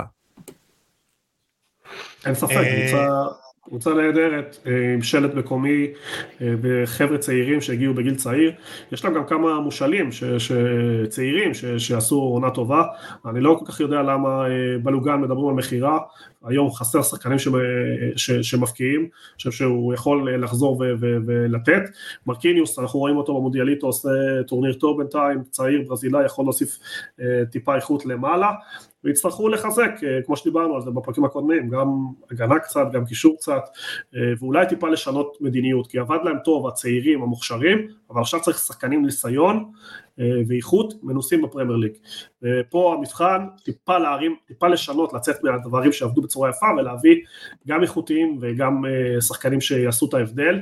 אני חושב שהם רחוקים טיפה מבאמת לעשות משהו מפלצתי, דיברנו על זה שצריך 85% הצלחה, אני מקווה אולי שסיטי טיפה תוריד את האחוזים הנהדרים האלה, אבל צריך לעשות מה שאתה יכול ולא לקוות לאחרים, כדי שיהיה יותר תחרות. בסך הכל ארטטה מאמן מדהים, כדורגל גם מאוד כיפי, אני חושב שכיף להיות אוהד ארסנל היום, כי כדורגל מאוד התקפי, מאוד יצירתי, שמבליט שחקנים כמו סאקה ואודגור שבאמת כיף לראות אותם, אבל כן, צריך תארים, אני מסכים, אני חושב שגם ארסנל אולי לא, גם אם לא תזכה באליפות, יכולה לקחת גביעים, אולי משהו באירופה, לא יודע אם ליגת אלופות, אבל אולי באיזושהי הדרכה, גם להגיע רחוק לליגת אלופות, זה גם הצלחה וחוויה, אני חושב שאחרי הרבה שנים, יש בארסנל קבוצה איכותית, מחלקת נוער אדירה, עתיד ורוד. תשמע, הרכב החלומות שלה, לפי מה שאם השמועות תהיו נכונות, אז זה להביא את קנסלו, דקלן רייס ואילקאי גונדואן, אז יש להם חלומות גבוהים. תשמע, אם זה יקרה, אז אולי אפשר לחלום רחוק, אבל ארסנל תצטרך באמת לעבוד קשה, לבחור את 2-3 השחקנים האלה שישדרגו אותה, ג'קה עוזב, היא צריכה את הקשר הנוסף הזה, בדאבל פיבוט, קצת יותר קדמי מצד שמאל, גונדואן יכול להיות אדיר, דקלן רייס יכול להיות שדרוג אדיר, ועוד מגן מצד ימין, גם יכול לתת אפשרויות נוספות, למרות שבן ווייט נהדר, אבל אתה יודע, היא צריכה עוד את השדרוג של 2-3 שחקנים, גם האיכותיים, אבל גם שהם עם ניסיון במעמד הזה, היא תצטרך לפגוע בבול בשחקנים האלה.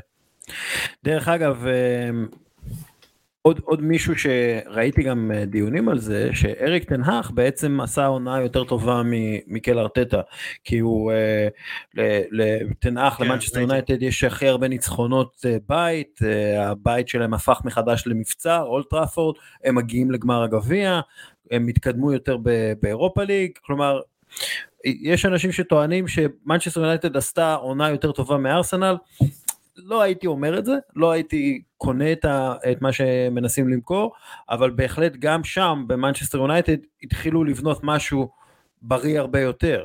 עכשיו זה, מנצ'סטר יונייטד זה סיפור גדול, אנחנו לא יודעים עדיין מי הולך להיות הבעלים, אם הבעלים הם קטרים, הכל הולך להשתנות, אם הבעלים הוא ג'ים רטקליף, אני לא יודע מה הולך להשתנות, אבל יהיו שינויים גדולים, זה בטוח.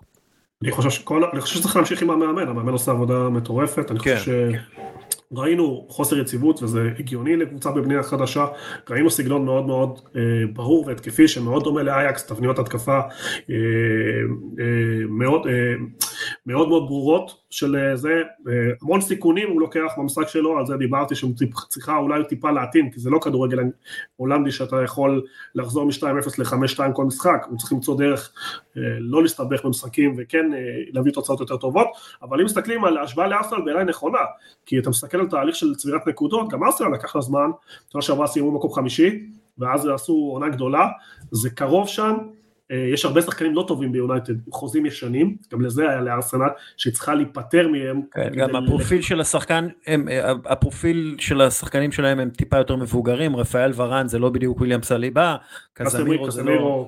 כן, בסדר, כי יונייטד מועדון שכאן ועכשיו, כי יש כל כך הרבה אוהדים שלה בכל הרחבי העולם, אבל השחקנים שהגיעו לפני תגן שלא מתאימים לו, צריכים למצוא דרך להיפטר מהם כדי לשחרר כספים, כדי להביא חדשים, אבל הכל יקבע לפי הבעלים, כי אם יבוא בעלים חדש ולא יאמין בתנהג, אז זה יהיה עוד צ'לסי 2, או איזשהו משהו הזוי אחר, וכל התהליך שהם עשו ילך לפח. תנח דיבר על הצורך בלהשקיע, ומנצ'סטר יונייטד צריכה להשקיע לא מעט כספים. היא צריכה 4-5 שחקנים, שחקני הרכב, דחיה, ממשיך? שהוא עצר פנדל פעם, ממשיך, אתה יודע, אבל סוף סוף הוא עצר פנדל במשחק האחרון, אחרי איזה 200 שהוא לא עצר. היא צריכה, אתה יודע, עוד בלם, אולי מגן ימין חדש, היא צריכה עוד קשר 50-50, היא צריכה חלוץ, כלומר היא צריכה איזה עוגנים כאלה, 3-4 עוגנים בזה, ואני לא בטוח שהיא תוכל, היא תצליח לעשות את זה בחלון העברות אחד, אבל כן יש, אתה יודע, יש... לכן היא צריכה להיפטר להרבה שחקנים, סנצ'ו נקנה ב-80 מיליון, לא תרם. סנצ'ו יכול להיות שגם כזה, יכול להיות עושה קולות שישאר, אז יש איזה בסיס טוב.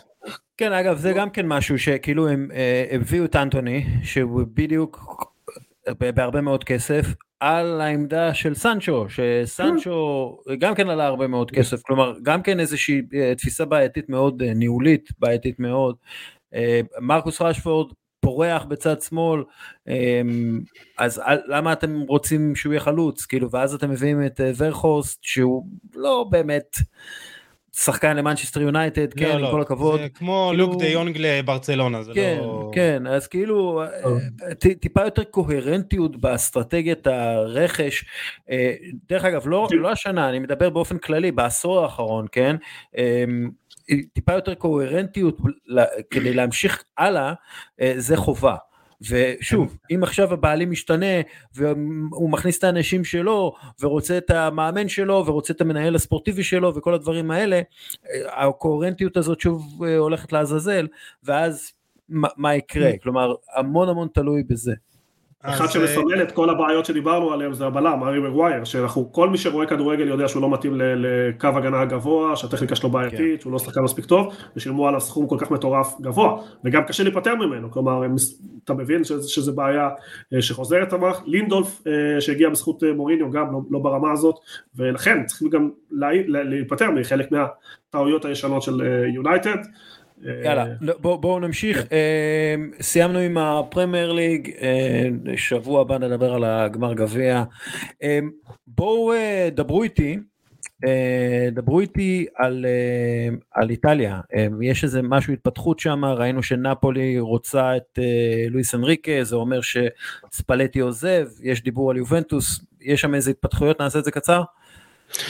קודם כל ספלטי עוזב, מצחיק שדילורנטוס מתראיין ואומר שהוא ביקש ממנו שנת שבתון, אז הוא לא רוצה לסרב, אתה יודע, מילים יפות כאלה מכובסות של אני לא רוצה אותך, אנחנו לא מסתדרים, ביי. אז קודם כל ספלטי יעזוב, וזה כבר חתיכת שוק, אבל קים מין-ג'ה אנחנו רואים עם סעיף שחרור של 50-60 מיליון אירו, זאת אומרת, הוא רוב הסיכויים יעזוב, אתה כבר מוציא עוגן מרכזי מההרכב שלך, ויקטור אוסימן, צ'לסי רוצה אותו, מדובר גם על ביירן מינכן. צ'לסי? כן, מפתיע. צ'לסי רוצה שחקן? מה? אז כלומר, דיברנו על אם נאפולי תוכל לשחזר את ההישג שלה בעונה הבאה, זה ביכולת שלה לשמור על העוגנים, אז המאמן כבר עוזב, ולהביא מאמן חדש עם תפיסה חדשה, עם סגנון משחק שונה, זה יהיה קצת קשה להתרגל, קים מין-ג'ה עוזב, היא תצטרך להחליף אותו, וכלומר, יהיה לה מאוד קשה לשחזר את ההישג, אז אני רוצה לראות איך היא, מי מביאה במקום קים מין-ג'ה, ואם אוסימן יעזוב, אז יהיה מאוד מעניין לראות אם בכלל היא תצליח לשחזר, אני בספק. קיץ מאוד בעייתי לרוב הקבוצות באיטליה, מיובה וגם אינטר ומילאן, שבסוף כן עושים ליגת אלופות, יצטרכו לשמור על הכוכבים שלהם בעיקר, אסטרטגיה שלהם.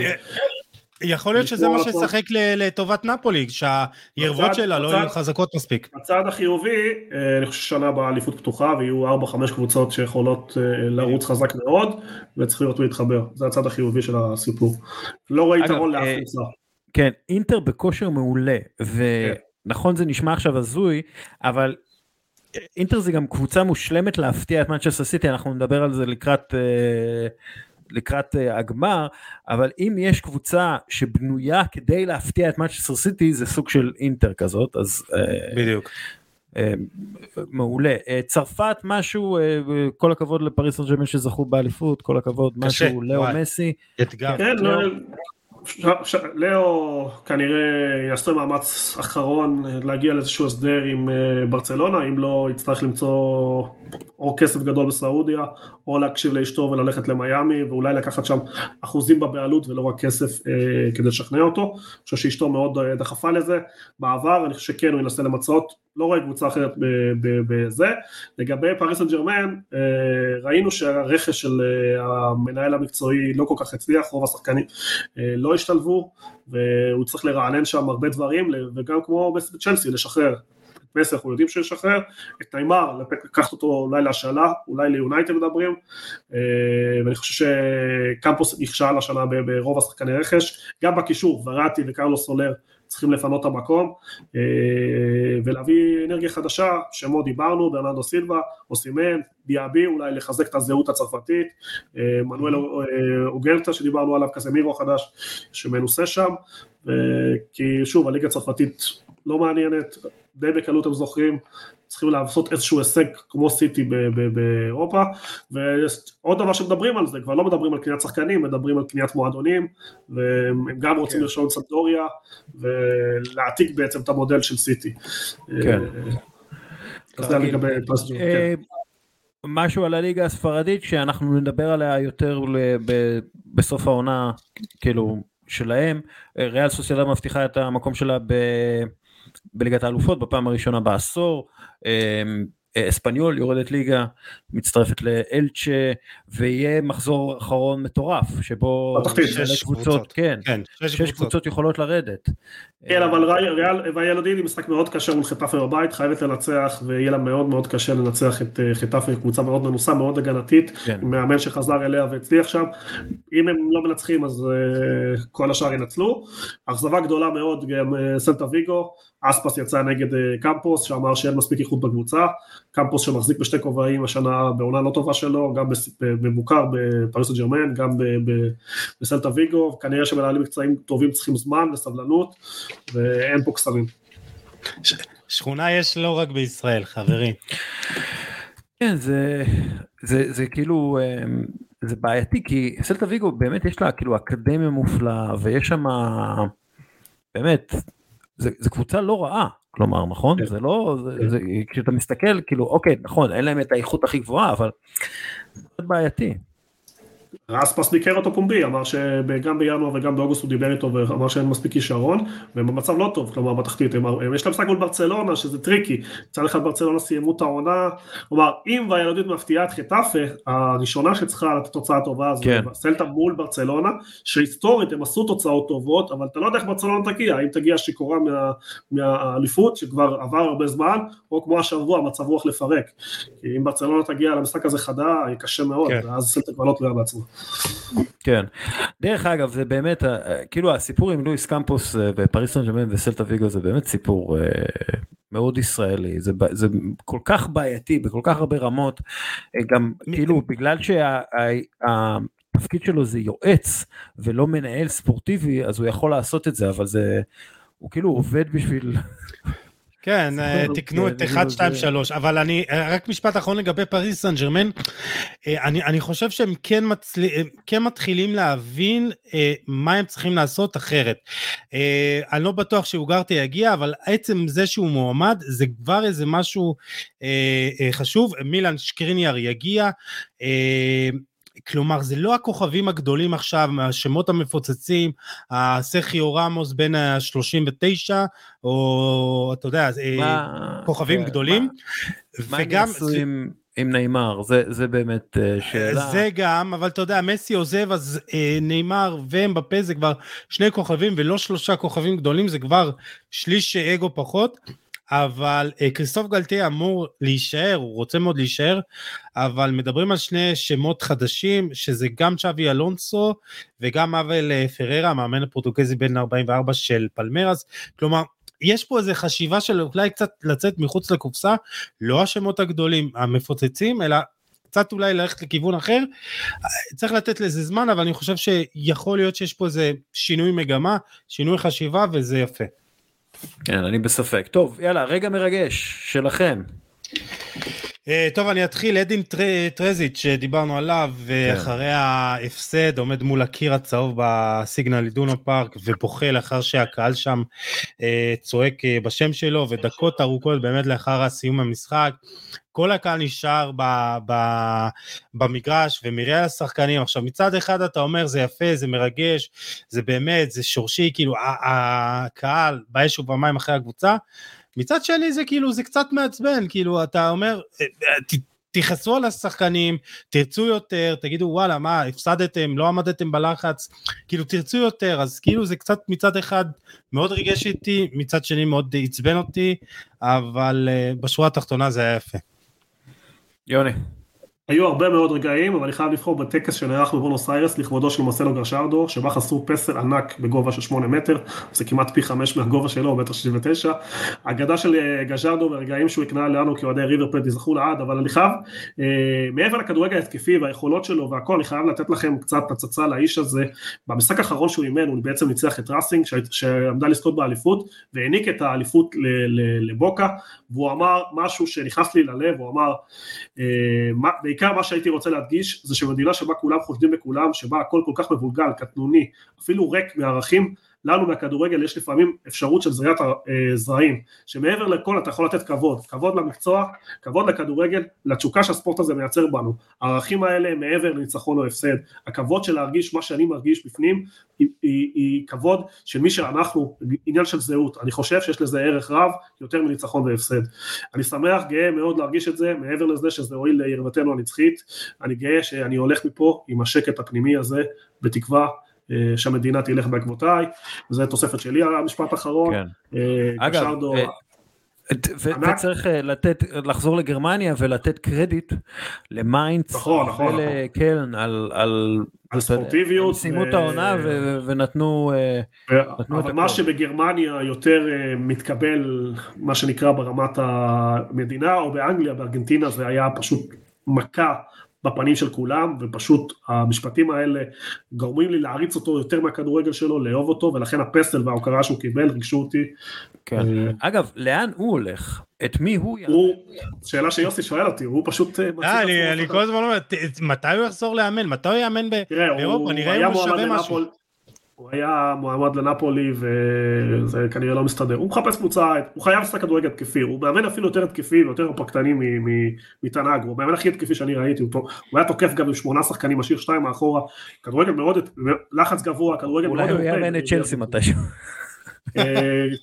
עוד 3 חודשים, הוא מגיע לאמן. הוא פשוט מחכה לקבוצה התקפית מאוד שתקרא לו, אני חושב שדווקא יכול להיות שאם הוא רוצה בהיררכיה, קבוצה בהולנד, לדעתי כל מי שהוא ייקח שם 3 גדולות, הוא יפרק את הליגה עם הסגלו שלו, הלוואי. מאוד מתאימה לו האופי שלו, אולי מונקו, כי הוא גדל שם.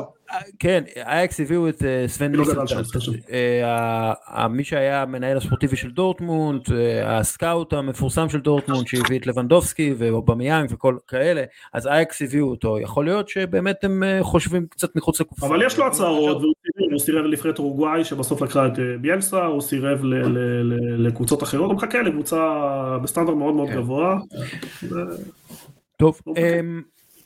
טוב, הרגע המרגש שלי זה של ג'ורדי אלבה, עוזב, בוכה כשהוא יורד מהמגרש, זה באמת היה עצוב, בוסקץ נשאר עם עיניים יבשות, אבל תאר לעצמי שאחרי המשחק הוא עוזב. דרך אגב, אחד מהרגעים המטורפים ביותר, זה היה שאוהדי המבורג בעצם חוגגים עלייה למגרש אחרי ניצחון על סנדהאוזן, יורדים למגרש, חוגגים, אבל אז איידנהיים שהתחרו עם המבורג על המקום השני והראשון בעצם, קיבלו 11 דקות תוספת זמן, כשהם בביקור 2-1 לרגנסבורג, והם כובשים בדקה ה-93, ואז בדקה ה-99 כובשים גם, עולים לבונדסליגה על חשבון המבורג, שירדה למקום השלישי ותצטרך לעשות פלייאוף בשביל הסיכוי לעלות, ומ-2018 המבורג, אם אתם מסתכלים על הטבלה של הליגה השנייה, המבורג במקום שלישי, רביעי, שלישי, הם לא מצליחים להיכנס לשתיים הראשונות, המבורג, למרות שמועדון ענק, אלופי אירופה לשעבר, פשוט יש להם שם איזה נחס לא נורמלי.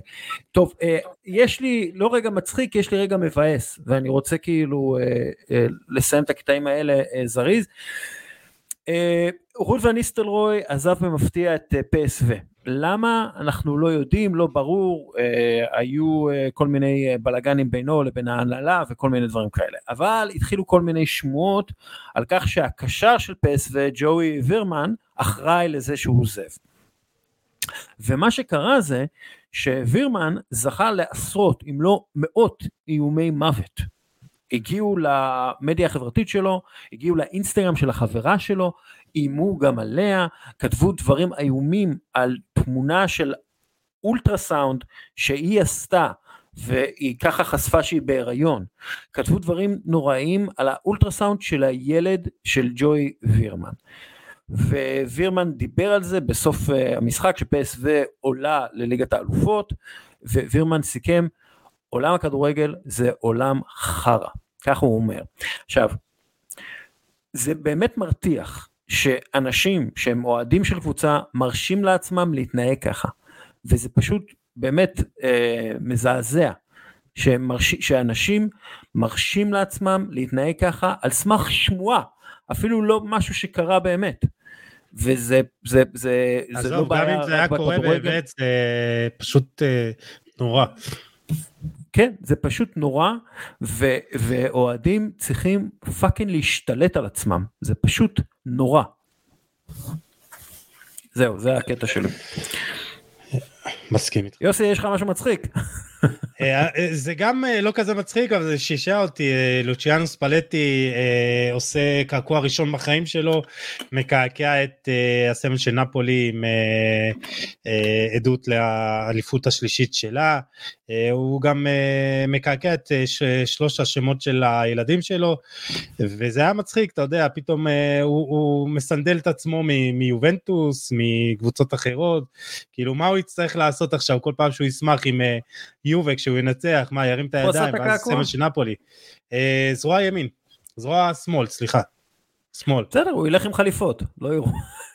או יסתיר אותו, כמו שאופיר חיים הסתיר את של רותם כהן, שהיה סוכן שלו, דרך אגב, סיפור קצת לגבי מגדליטו, אז אתה לא יודע?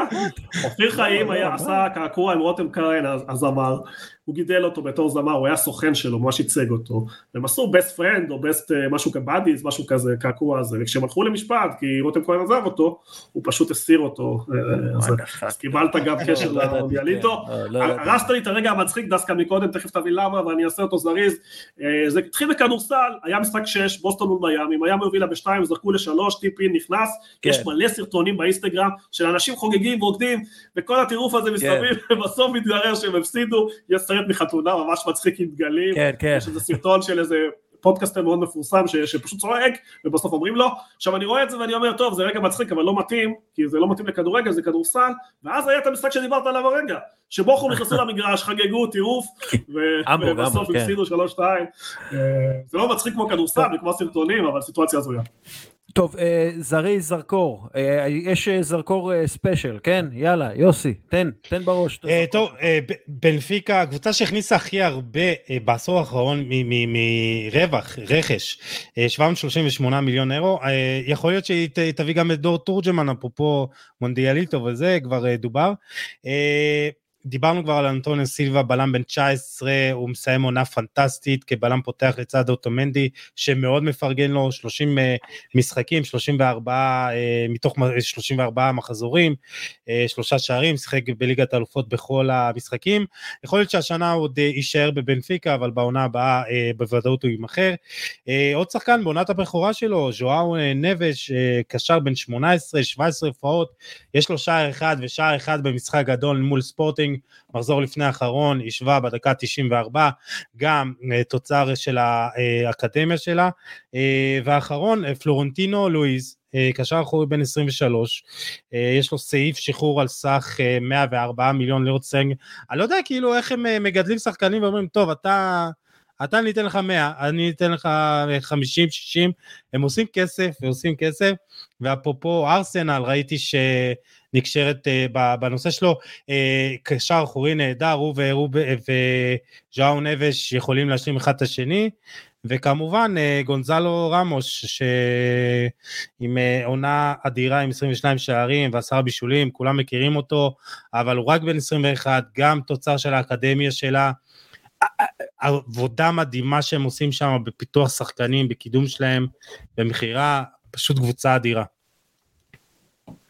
יש לך משהו? יש הרבה על מונדיאליטו, אבל נעשה את זה קצר, זריז. יאללה, דיברתי כבר על קנדי פייס בקוואדור ואלכס קוט, אנגלי, אבל אז אני אעזר זריז על הקבוצות הגדולות. ארגנטינה עם שמות המוכרים זה מקסימום, אני אעבור זריז על המוכרים, מקסימום פירוני של סיטי, שולי מיובה, שדווקא לא כל כך טוב בטורניר הזה, ולנטין קרבוני, שחקן נהדר, מספר 10 של אינטר, ולוקה רומרו שעשה שער הטורניר. יש הרבה בנים של, אחד המפורסמים הוא הבן של רדונדו, שיותר עונה מטורפת בארגנטינה שוניור, כנראה גם עם אחר, אבל שתי שחקנים הכי טובים בנבחרת ארגנטינה כרגע. שאגב, שדומה לו בקטע מפחיד. מטורף. פסיכי, גם המראה וגם בסגנון משחק, כן, מאוד אלגנטי בסגנון משחק, השער האחורי ממש דומה לו גם בפנים וגם בסגנון, שתי השחקנים שכנראה הם מכרו בגלל הטורניר המצוין והיכולת שלהם, זה אלכו ולסיס, חלוץ 9 טיפוסי ארגנטינאי, משחק ראש מצוין, גם סיומת טובה מול השער, וולנטין ברקו, המגן שמאלי עם רגל שמאל מטורפת, גם בפסים וגם בקרוסים, רק יש לו בעיה אחת גדולה שהמשחק ההגנה שלו ממש לא מספיק טוב, 1.72.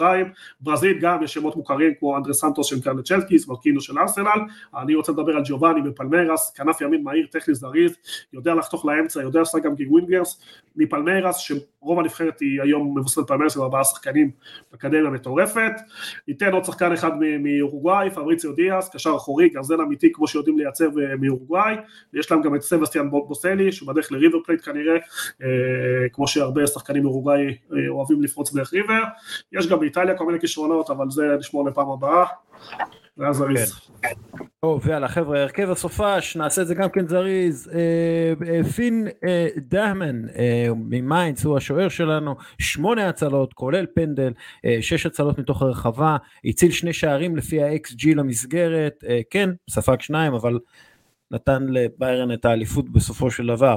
אנחנו משחקים 3-4-3, אז בשלישייה האחורית שלנו זה אית'ן פינוק מברנטפורד, גם כובש את שער הניצחון על האלופה, ברנטפורד היא אחת מהקבוצות היחידות אי פעם שעשו דאבל בליגה על פפ גוורדיולה, הוא גם 36 מ-40 במסירות, 6 חסימות של ביתות, 6 הרחקות, 4 חילוצי כדור, 3 מ-3 בעימותים, לא עשה פאול.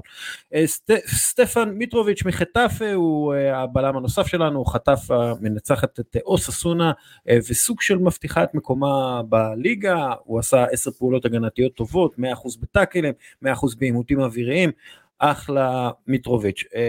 ומליק צ'או הוא הבלם השלישי ממילן, משחק מעולה של השחקן הגרמני הצעיר של מילן, ובעצם מילן מנצחת 1-0 ומבטיחה את מקומה בליגת האלופות בעונה הבאה, הרבה בזכות ההצטיינות שלו, שכללה גם 5 חלוצי כדור, 5 עימותים מוצלחים על הכדור, 2 טאקלים מוצלחים, 10 הרחקות, עשה עבודה טובה.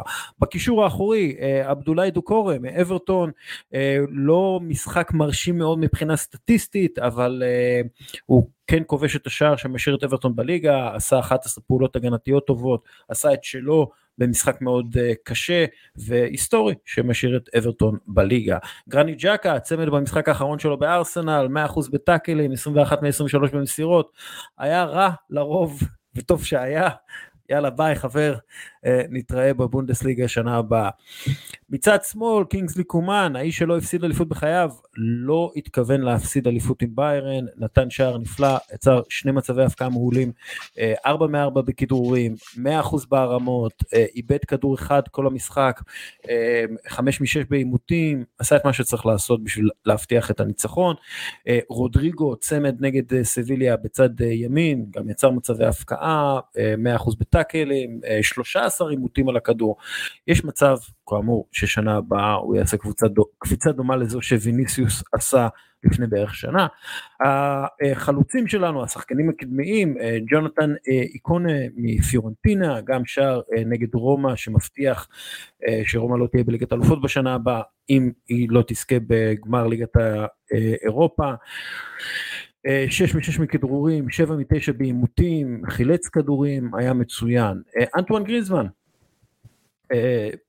שער ובישול בניצחון על ריאל סוסיידד, קבוצתו לשעבר יש לזכור, גם יצר מצבים, שוב היה נהדר. קבלו את זה, 100% בכדרורים, 100% בהרמות, 100% בכדורים ארוכים, 100% בטאקלים, לא איבוד כדור. עשה גם פעולות הגנתיות טובות, אני מת עליך גריזמן, אתה אחלה. והחלוץ הנוסף, לאוטורו מרטינז, שנכנס לכושר בזמן הכי טוב של העונה, שער ובישול בניצחון 3-2 על אטלנטה, ואני בטוח שהוא השחקן שהכי מפחיד את פפ. הוא גם מתחתן היום, אז יאללה, בואו נפרגן לו. כן, מזל טוב לך מרטינז, ועד כאן הפרק שלנו, 1.5 שעה, סבבה? שברנו סי, כן. לאוטרו שתדעו, סוחב פציעה בקרסול עם כל היכולת שלו, עובר לעבור טיפול, בגלל זה הוא לא זומן לנבחרת, וזה מדהים, כי אתה יודע, הוא במודיע לא היה טוב בגלל הפציעה, פשוט סוחב את עצמו עד הרגע האחרון, הוא לא יהיה חלק מהנבחרת בקיץ הקרוב, הם משחקים חשובים, אבל מקווה שיעשה גמר טוב מול סיטי. כן, אנחנו מחזיקים אצבעות לאינטר, כי אנחנו לא אוהבים את סיטי. לא, אני אוהב. אני אוהב את הכדורגל שלה, לא אוהב את הסגנון שלה. יוני פה מהאום, כי יש לו 2 ארגנטינאים בהרכב, אז לא אכפת לו מי תנצח, הוא ישמח בכל מקרה. הייתי שמח אם ריאל הייתה מנצחת, הכל טוב. אני מאוד אוהב את פפ גוורדיולה, אני חושש שהוא יפרק את אינטר 5-0, אבל בסדר. יוסי, אנחנו נדבר על זה, אנחנו ניכנס לעומק של זה גם. יוני, תודה רבה, יוסי, תודה רבה, ותודה רבה לך מאזין, שנשאר עד הסוף, יאללה, ביי.